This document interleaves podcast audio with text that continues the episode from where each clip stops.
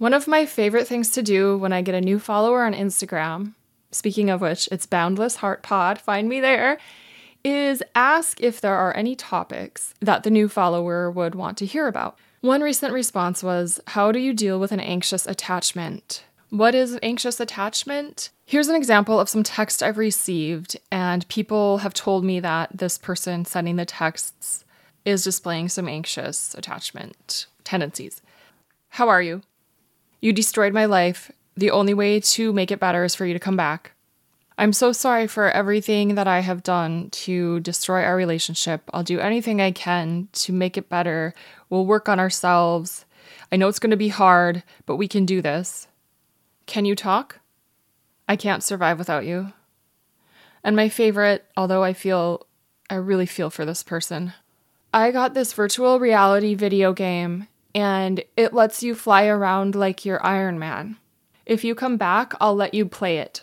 Okay, first of all, there's so much wrong in that. One, I don't care about video games, I never have. Two, um, you don't have the authority to let me do anything Thank you very much.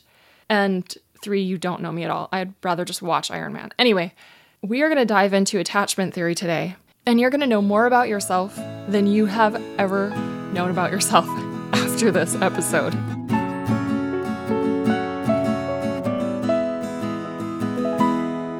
You're listening to the Boundless Heart podcast. Welcome, my friend. We are here to empower you into shameless self respect, independence, and equal partnership.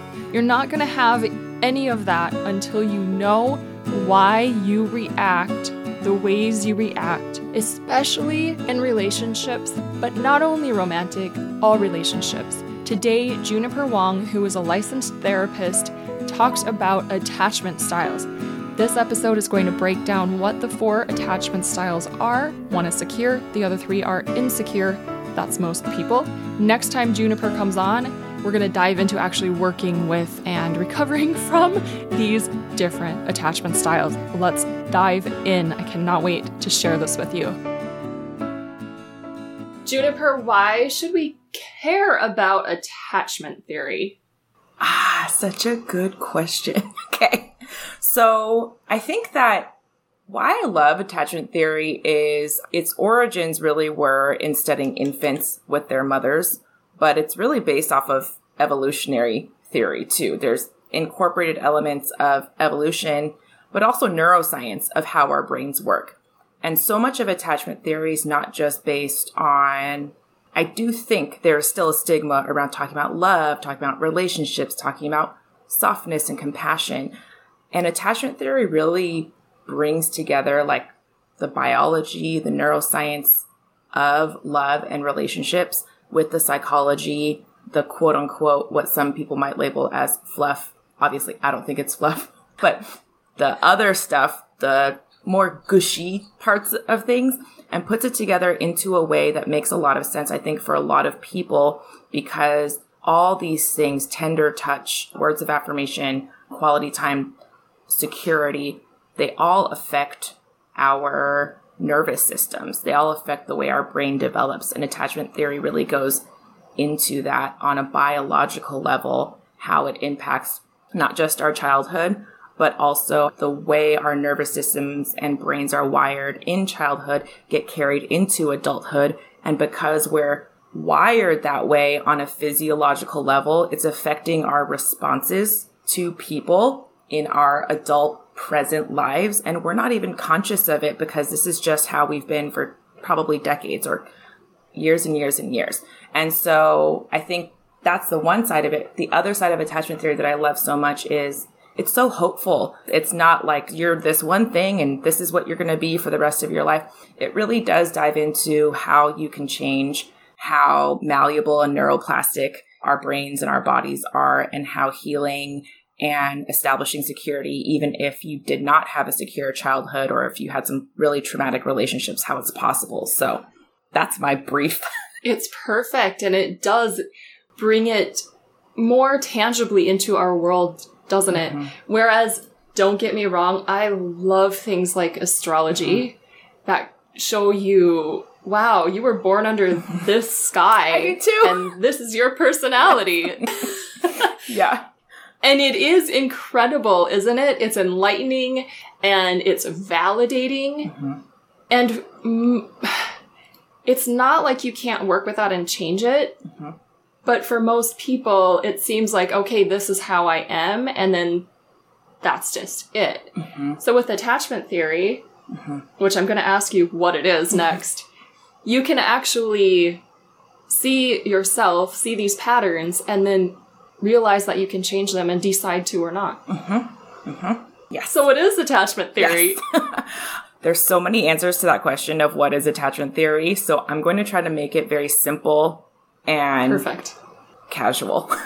the way I explain attachment theory is basically how our relationships with our primary caregivers, especially in childhood, impact our perception of self and our perception of others. Perception of self is how worthy am I? What do I quote unquote need to do in order to receive and to give love? How safe am I? And perception of others is how safe are others?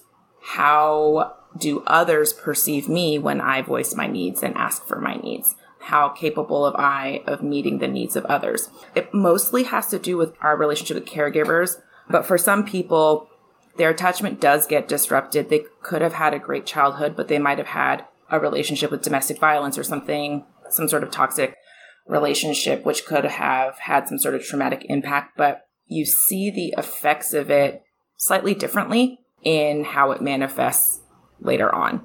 Wow, so interesting. Mm-hmm. I had, to the typical world, uh, a fairly normal childhood, mm-hmm. fairly functional, mm-hmm. we'll say family.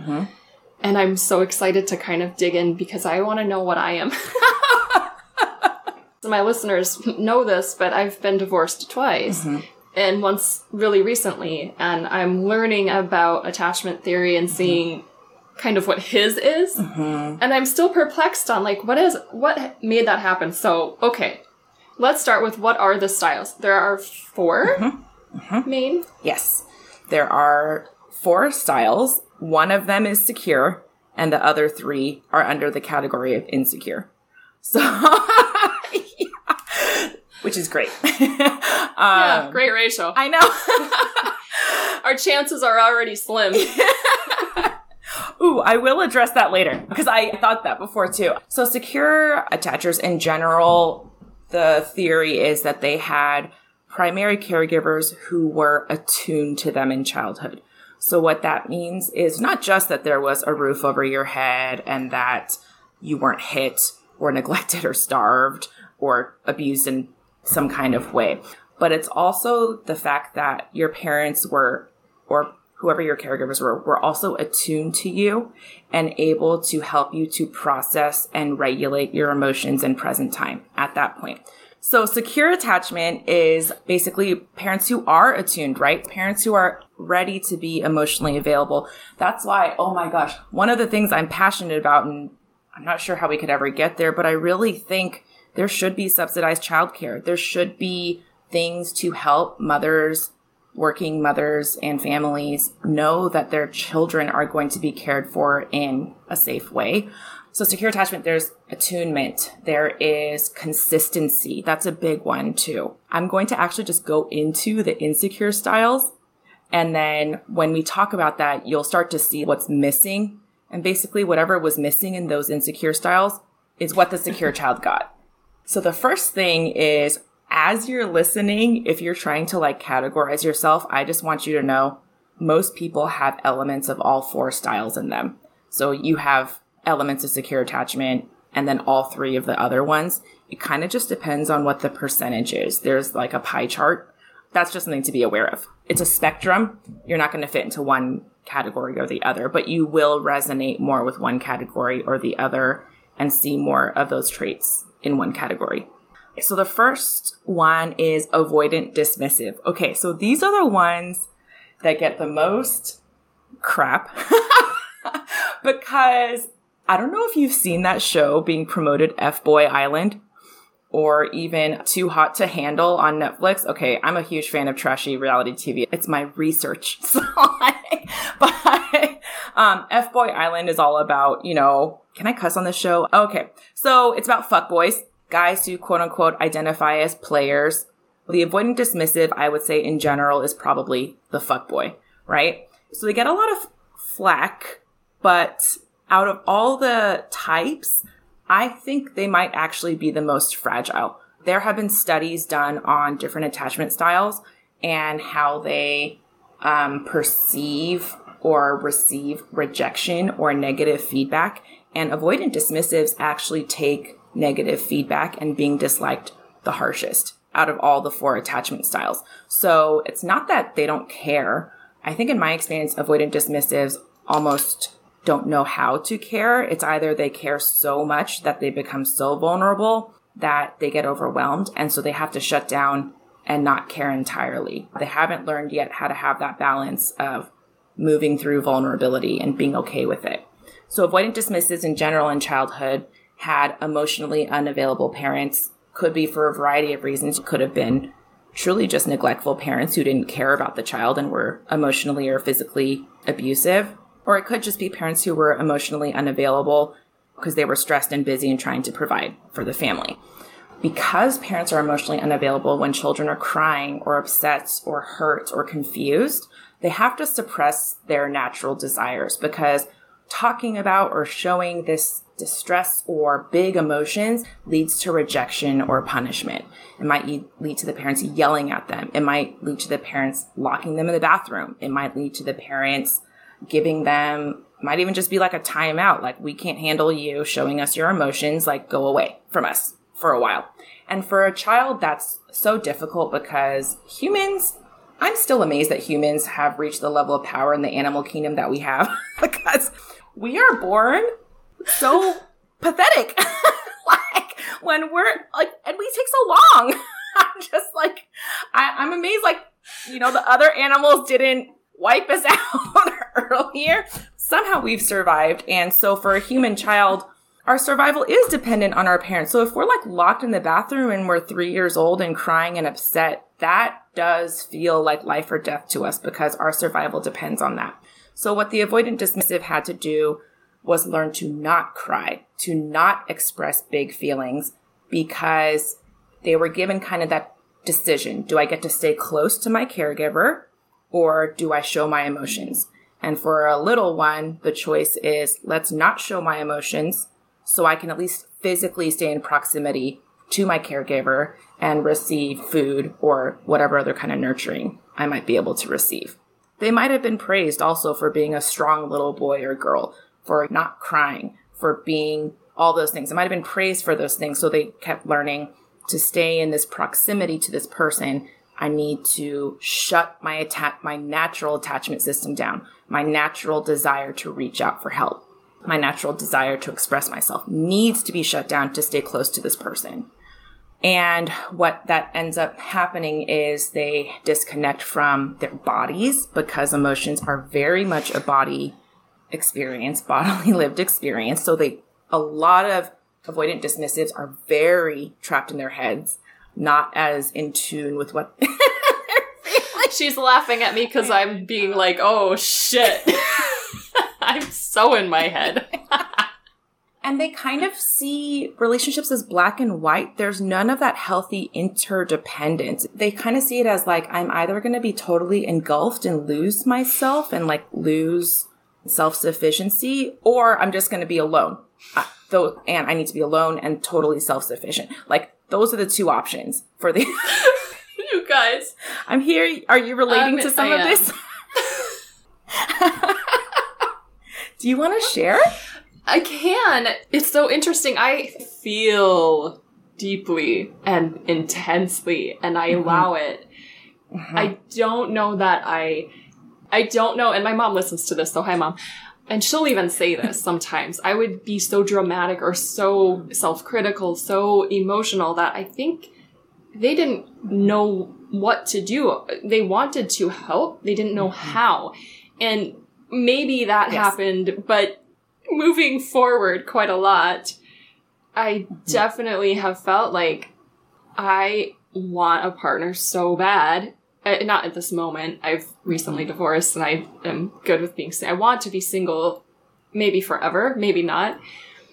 See, that's what I'm talking about. I'm like, oh, uh, I, I want to be alone because then I don't have to deal with anyone else. a valid life choice, by the way. Thank you. I appreciate that. I think that's a very valid life choice. Even though I teach attachment and relationships, I fully support singleness by choice. Like, I think it's great. Thanks. Honestly. Because I have yeah. lost myself to relationships. I've abandoned myself mm-hmm. two relationships. Not all the way, mm-hmm. but certainly I'm resonating here. mm-hmm. mm-hmm. People pleasing, kind of codependent tendencies that I've recognized yes. very, very recently. And I'm mm-hmm. just like, how did this happen? And well, we're trained to do it patriarchally. And yep. yeah, so yep. that's my share for the avoidant dismissive. I might have a bit of that in me. I'm hearing probably anxious, preoccupied. Oh, I'm sure too. I have it all. Uh, and that, to me, I'm trying to decide if I want to talk about my ex husband. I have been told by a couple people that he's showing signs of anxious attachment hmm. after I've left. So I'm curious. That's it. I'm okay. also curious. As an adult, what can you recognize in somebody? Say you're starting to date somebody or whatever, and you're like, or maybe you've been mm-hmm. in a mm-hmm. relationship for a long time. What do they do? Mm-hmm. How do they act if somebody is dismissive? Yeah. Avoidant, dismissive. Very good questions. Can I do you a can do anything oh, you want. You'll you'll see these are my this is my brain. It's like a tangent machine. Something that you said that I just wanted to point out I wish I knew the exact study, but I have read studies before that on a neurological level, there are certain people who are wired to be more sensitive on an empathic level, meaning they are considered highly sensitive. They're more able to intuitively pick up other people's facial expressions, tones of voice, all that kind of stuff. It really is like a genetic wiring kind of mode. So, anyway, I just thought that was interesting when thinking about you and how different you may be from your parents, right? because like if a child is born and they're gifted in like basketball, whereas their parents weren't at all, nobody really questions it, right? Nobody's like, well, your parents were never like that, so you shouldn't be so good at basketball, you know? But when a child is born being really good at empathizing and feeling and feeling intensely and questioning and doubting and wondering, it's often seen as a like, why are you like this? None of us are like this. So stop. Because you're being weird or whatever it might be. So yeah. I, I just thought that I just yes, and I bet out. a lot of the people who are listening can resonate with that too. Yeah. Mm-hmm. Okay, so I will talk about so dating and avoidant dismissive. So avoidant dismissives actually in the beginning are very hard to necessarily track. I mean, there are some things, obviously, like if you find out that they're in their 30s and have never been in a serious relationship that lasted longer than six months, most likely they have some. That's not me. That's my ex. okay. so you're going to pretty much like right away, it's like, okay, they have avoidant dismissive tendencies.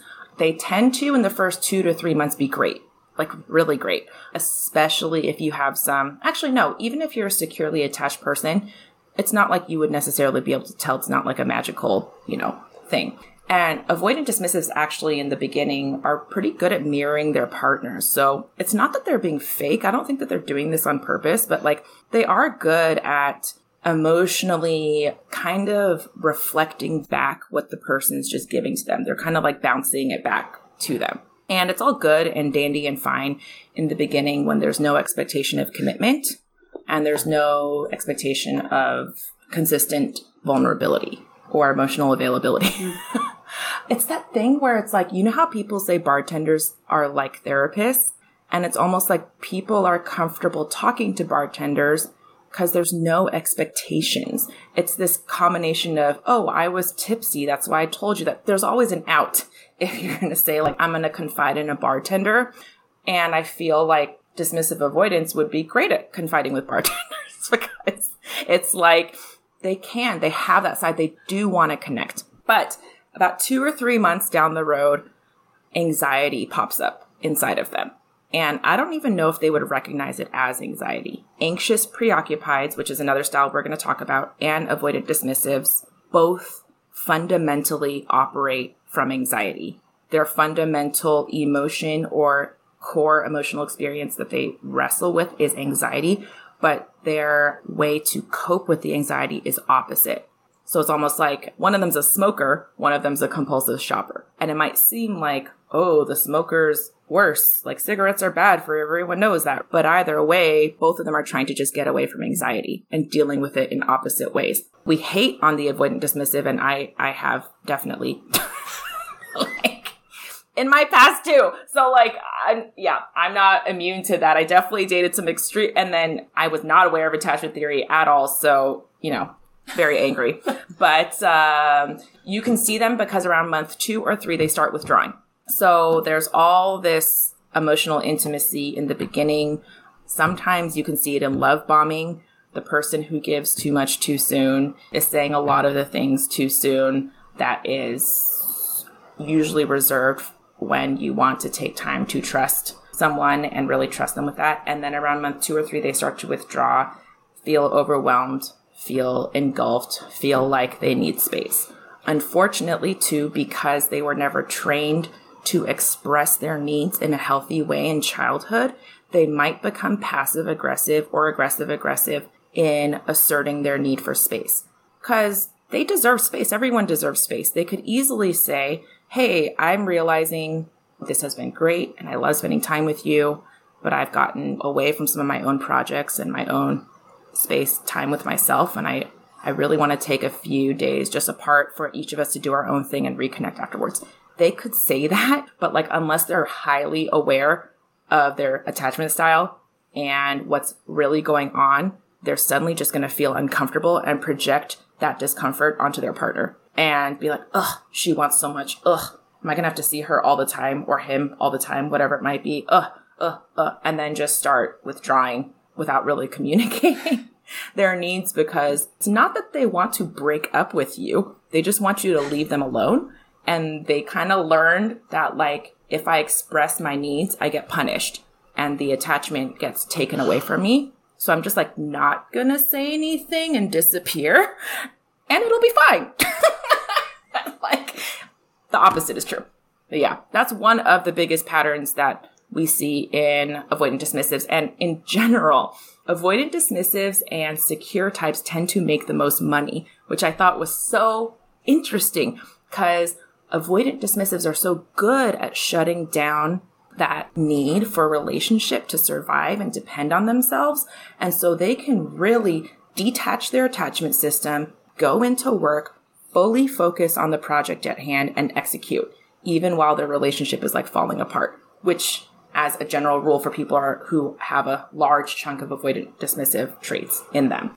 And it's for anxious preoccupieds, it's truly amazing. That is a truly amazing thing to do. I never had much of avoidant dismissive traits in myself ever um, in my life. And so I used to date a, most likely very avoidant dismissive men, and I would just see them ignore me and do their work.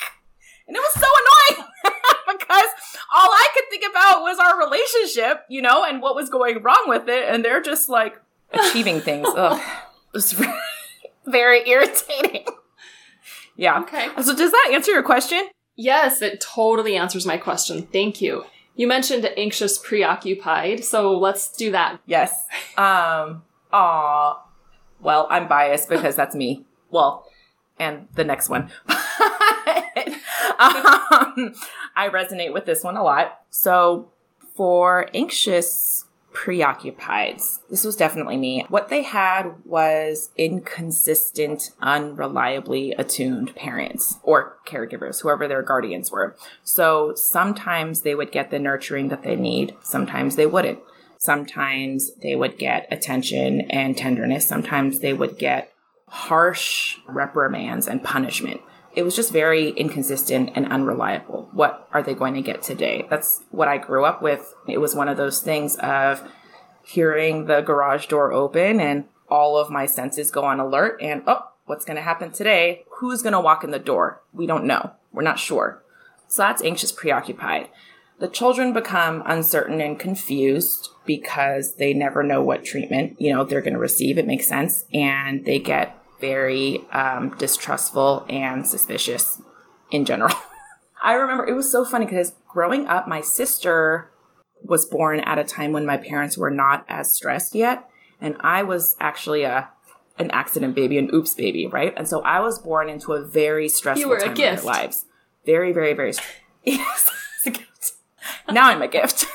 At the time, I think I just freaked them, like freaked them out. They were not ready. Um, and it's really funny because everyone when we were younger was like my sister's name jessica. Jessica's such a nice girl. She's so polite. She's so friendly. Whereas i would be this like child in the corner suspiciously judging all these people. And my parents would be like say hi to this person. Like hug them or shake hands with them. I'm like why? I don't know. Like i don't know them. I'm not gonna be nice to somebody who hasn't been nice to me. I don't know this person. And it was like part of me you know and and adults never really liked me growing up because i was always just kind of like i don't trust you stupid bitch. I'm just kidding. But like I don't trust these people. So what they can do, what anxious preoccupieds tend to resort to instead of shutting down their attachment system is they do the opposite of avoidant dismissives. Their attachment system goes into overdrive. So they become clingy and very needy and very upset if the attachment figure goes away, like to work or another room or something like that. It really distresses them to a very like heightened place. The teacher or babysitter has a very hard time calming this kind of kid down. And actually, this was part of me in like preschool to kindergarten years. I remember being inconsolable. And then the kid, again, who like all the kids were in the music circle, and I'd be on the outside, like pouting and sad because I wanted my mom. And so that's kind of where the anxious preoccupied starts coming in. They end up disconnecting from a sense of play and exploration and socialization because of that. They end up disconnecting from an inner sense of peace and safety. They end up disconnecting from self acceptance. They start to learn to judge their worth by their caregiver's reaction to them. And since they're always trying to modify and their little brain is trying to figure out what can I do to get this person to respond tenderly to me today, they disconnect from their own sense of self acceptance and belonging. And anxious preoccupieds in general have the hardest time with boundaries because of that. There is always that sense of maybe something I do or don't do could make this person give me what I need today. Just to give a practical example, my mom was the main thing she would get mad at us for was about messiness, right? Was uh, mess in the house. And so the child brain will be like, oh, if I'm clean, then this thing will happen for me. This is what I need to do. And then the way that translates into adult relationships with partners is always this strategizing. The brain is very busy for anxious preoccupieds. It's always like, well, if I do this, maybe I should do this. And maybe if I do this, then he'll respond or she'll respond this way. And if I don't do this, then maybe they'll respond this way. That's the childhood part of it. Anxious preoccupieds, because their parents and caregivers were so inconsistent, they also become, I actually do think they're, in a way, they're less sensitive than avoidant dismissives, actually, but they're more emotionally in tune and interpreting signals on a constant basis. So, what I mean by less sensitive is no rejection is going to hit them as hard as it does for an avoidant dismissive because they're getting rejected all the time. So it's like, I know. So, like, in a way, it does, of course, it causes them distress, but it actually doesn't cause them as much distress as the avoidant dismissive because part of them is always kind of expecting it. Oh, it makes sense. perfect sense. You're explaining Yeah. my ex husband to a T. And some of me. Great. But what they are good at is automatically picking up any shift in your facial expression, tone of voice, mannerisms, or just the energy in the air. The problem with anxious preoccupieds is they tend to personalize everything. So That's both of us. I'm telling you what, the two of us were perfectly paired, anxious, preoccupied in that we could read everything and then analyze it to death and then oh man, yes. Wow. Okay. So, sounds um sounds fun. Not fun. Mm. It was not fun for was not me. yeah. I got to tell you a story. I'm going to cut in. We were Okay. doing this book to make a successful marriage. My great aunt Jean wrote it. She's amazing. And I said, Jean, can I have that mm-hmm. book? One of the questions, and when it looked at childhood, one of the questions was, who had the power in your household? And my answer was my mom. She made the decisions, you know. His answer, whoever won the argument had the power. Oh, I'm like, no wonder that's you're always Yeah. debating and arguing. And I am I'm a Libra five times over, five planets in Libra, which is the peacemaker, read people pleaser. Ugh. And Mhm. I don't want to argue. Like, let's just have a conversation, get on the same page, even if it's a disagreement, whatever. Oh no, not with him. interesting. I'm I'm like tempted to ask so many more questions. Well, we can him. later. I'm not going to right now. We can later because I'd love to Yeah, answer you. I'm like I'll go off the mic after this. because I would love to. Yes, off the mic. Yeah. So all of that, what you were talking about, that very heightened attunement, it's almost like, you know, those like sonar Yeah. things that like submarines have. We have that inbuilt into the back of our brains, constantly scanning our environment for threats to our emotional safety. For anxious preoccupieds that experience this in childhood, it translates on like an amygdala level down to not just feeling emotionally unsafe, but physically, bodily unsafe. They might know in their brains this is totally irrational, but I feel my, my entire body feels in danger and threatened right now, and I don't know what to do about it.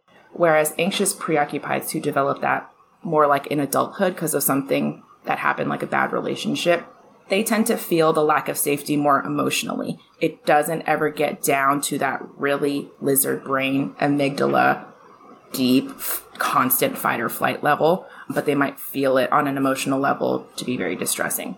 Shall we talk about the third? Last, yes, I would love to. So the last type is fearful avoidant um, attachment. This is also an insecure type, and the other word for this is disorganized. The reason why, and this is a really difficult type of attachment style to heal for a lot of people in terms of like personality disorders, it's been linked to borderline personality disorder. In terms of other mental health diagnoses, it has been linked with complex PTSD. So it's tough. I really feel for this group. And again, this was a significant part of my attachment. This is a group of kids who have constant episodes or events or experiences of fear and fright without solutions with their caregivers. For example, I had one caregiver who helped to raise me, and she was really obsessed with getting me to learn how to braid my hair in the way that she wanted me to braid it. Looking back on it, it was completely bizarre. So she really wanted me to learn how to braid my hair in this particular way. And so she would sit me in front of the mirror for like hours to braid my hair and like force me to keep braiding my hair the way that she wanted to, but then constantly also punish me for not doing it correctly in the way that she wanted. So it's kind of like setting kids up for situations in which they will fail, in which they are going to be criticized or hit or whatever, and not giving them a clear solution. Because it wasn't like she was unhappy with it and then said, Here, let me show you how, step by step, or here, maybe try this new technique today and then we'll build on those things. Eventually you'll get it. It was very much like, no, that's wrong. Do it again. And just, just waiting kind of thing. And so that really, um, fucks up kids. so, uh, very often people with fearful, avoidant, uh, disorganized attachment have caregivers with unresolved trauma and loss, and you see this as a generational cycle. The most common thing you'll see with caregivers is, especially if parents struggled with substance use, there is a lot of disorganized attachment as a result in kids with parents who were actively using. The parent themselves is prone to flooding during times of stress. So the parent is already an, a traumatized person who has unhealed trauma. Their kid is freaking out. Their kid is freaking out because they can't have a candy bar or something, right? Their kid's yelling and screaming floods the parent. The parent goes into their fight or flight response. They respond from a place of trauma to their child, which, you know, perpetuates the trauma.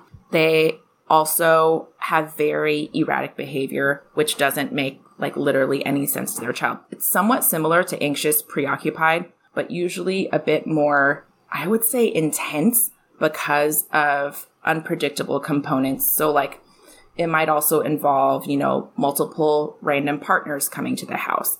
It might involve the parent if they are like let's say substance abuse is a problem it won't just be like the parent getting mad at the kid. It could also be the parent totally high and out of it and like lying on the couch for hours with very little facial expression or interaction with the child which really scares kids. It really scares kids not to get feedback from their parents. So the behavior is just very confusing. Very very very confusing to the child children who have fearful avoidant attachment, they become ambivalent.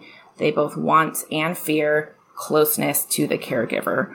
So what you see with these children is they often are labeled the quote unquote bad kids in school. They have avoidant and resistant and aggressive behaviors. It's strange because on the one hand, they want a hug, but then if you try to go hug them, they might punch you in the face. So it's like, do you, do you want a hug or not? you know? And they don't know. They're like, uh, I want a hug, but I don't know if I can hug you, but I want to hug you. But should I hug you? Because I don't know. And as a kid, you'll see them when disorganized children get reunited with their parents if they've been separated for a period of time. When they come back to the parent, they might run up to the parent and then suddenly like freeze and then run back away again or they'll run to the parent and freeze and like drop to the floor. They display unusual behavior. None of the other attachment styles really do that. And they have very little emotional regulation. Again, with adults who are traumatized, if they're raising a child, they're probably not able to model emotional regulation. They may be using other numbing mechanisms to regulate their own emotions. So the child doesn't grow up with any skills or tools for regulating their own and there's no sense of safety in close relationships. They can also end up being very dazed and dissociated. They're just the kid who's kind of constantly not really engaging, just off, and nobody really knows like what's going on with them, but everyone can kind of tell they're just not really socially engaging in the way that you would expect for a five year old or six year old or something like that. So, what they end up disconnecting from is their innate ability to self soothe, a sense of safety and trust, and solid friendships and relationships. And out of all of the attachment styles, I would say people with disorganized attachments tend to have the most tumultuous relationship history. And it doesn't just go into romantic relationships. You'll often see a pretty tumultuous relationship history with friends, maybe with blood family, maybe with work. It's kind of usually bleeds into a lot of different areas of their lives. And the thing about them that makes them confusing is that they also embody tendencies of the anxious preoccupied and the avoidant dismissive type. They are that kind of seesaw or pendulum swinging back and forth pretty dramatically, going back and forth and back and forth, which is why one day doing one thing could soothe them and make them happy, and the next day infuriate them and make them angry. And this is the type more so than any other type, if this is a significant part of somebody's attachment style, where I do think there is deeper level of work needed. There is some deeper level of trauma healing. There does need to be some corrective experiences, possibly even some sort of intervention that involves physiologically rewiring or helping the client to supplement some serotonin or whatever it might be in the meantime until they're able to get to a place where they really can self soothe. But this is a type where, again, healing is possible, secure attachment's always possible, trauma healing's always possible. It's hard to say what exactly will soothe the disorganized, attached person. What I can say for their partners or friends, not to take things personally. And that is extremely hard. It's extremely hard. I've worked with many clients who have disorganized attachment and even for me, sometimes I'm like, ow, you really think that? And it's okay to show your feelings to them and tell them, you know, like that, that hurt me. That really hurts. And with disorganized attachers, it's pretty important for you, if you're their caregiver friend or partner, to kind of take a step back always and understand where this stuff is coming from. Because it hardly ever has to do with what's actually happening in the moment. It usually has everything to do with a place that they're going back to. And the way that they respond is, yeah, I think, yeah, very much like a feral animal. Yeah. But again, I have a lot of compassion for disorganized attachers because that was that was also a significant part of my recovery too. Wow. Well, that was fun, wasn't it? The moral of this story is it is your parents' fault. and on that same note, if you are a parent of young children and they are acting out in certain ways, or you're a parent of adults and they act in certain ways, it's your fault. However, the beauty of this story is we can change. I am going to have Juniper come back on so that we can dig into how to actually work with attachment styles within ourselves. And if we are partnered with somebody or friends with somebody that is displaying these different types of styles, how do we really work with them? Because if I've learned one thing this year, it is that love doesn't really care you can care so much about somebody, you can love somebody so much that their attachment craziness, like, it doesn't really matter until you finally realize that you're the most important person in your life. If you haven't realized that yet, it is so time. And it's definitely time for you to jump into the inner circle that comes along with this podcast. It's a premium membership through Supercast, and it is the same podcast, but without the inner circle advertisement and with bonuses. And most importantly, with a community of sisters. It is a sisterhood. If you're a man listening to this and you're like, well, darn, I would totally contribute to this podcast, don't worry, you can. There is a donate button. It's after the whole description and it's written in print. So if you find it and you donate, I can't even tell you how much that would mean to me because at this moment, Supercast doesn't make it super easy, but I have asked them to. Back to the circle though. This is where you can really start to tune into what is best for you, and you will be validated that that is actually exactly what you are meant to experience. Women have been suppressing their pleasure for way too long, pleasure in all areas of life, and it's time to get that pleasure back. Because when a woman is in her pleasure, just meaning that she's happy, she's feeling light and free and joyful, and she feels like she can expand in all her glorious ways, she gives more to the world than anything else. It's time to come into your power and your pleasure and your joy theboundlessheartpod.com slash inner circle, and I will have a link right at the top in the show notes for you because we are growing, and sister, I'd love to grow with you. If you'd like to connect with Juniper before her next episode, you can find her at juniperwong.com. Don't forget to register for her free webinar. I will have that link and her social media links in the show notes for you as well. Next week, we'll hear from Dylan James Levitt, who is a relationship coach, mostly working with men, and boy, did I have questions for him. Cannot wait. We'll see you there. We'll see you in the inner circle. And until next time, stay true to you. No worries. Whatever your attachment style is, You can heal. You can be secure. Give yourself all the love.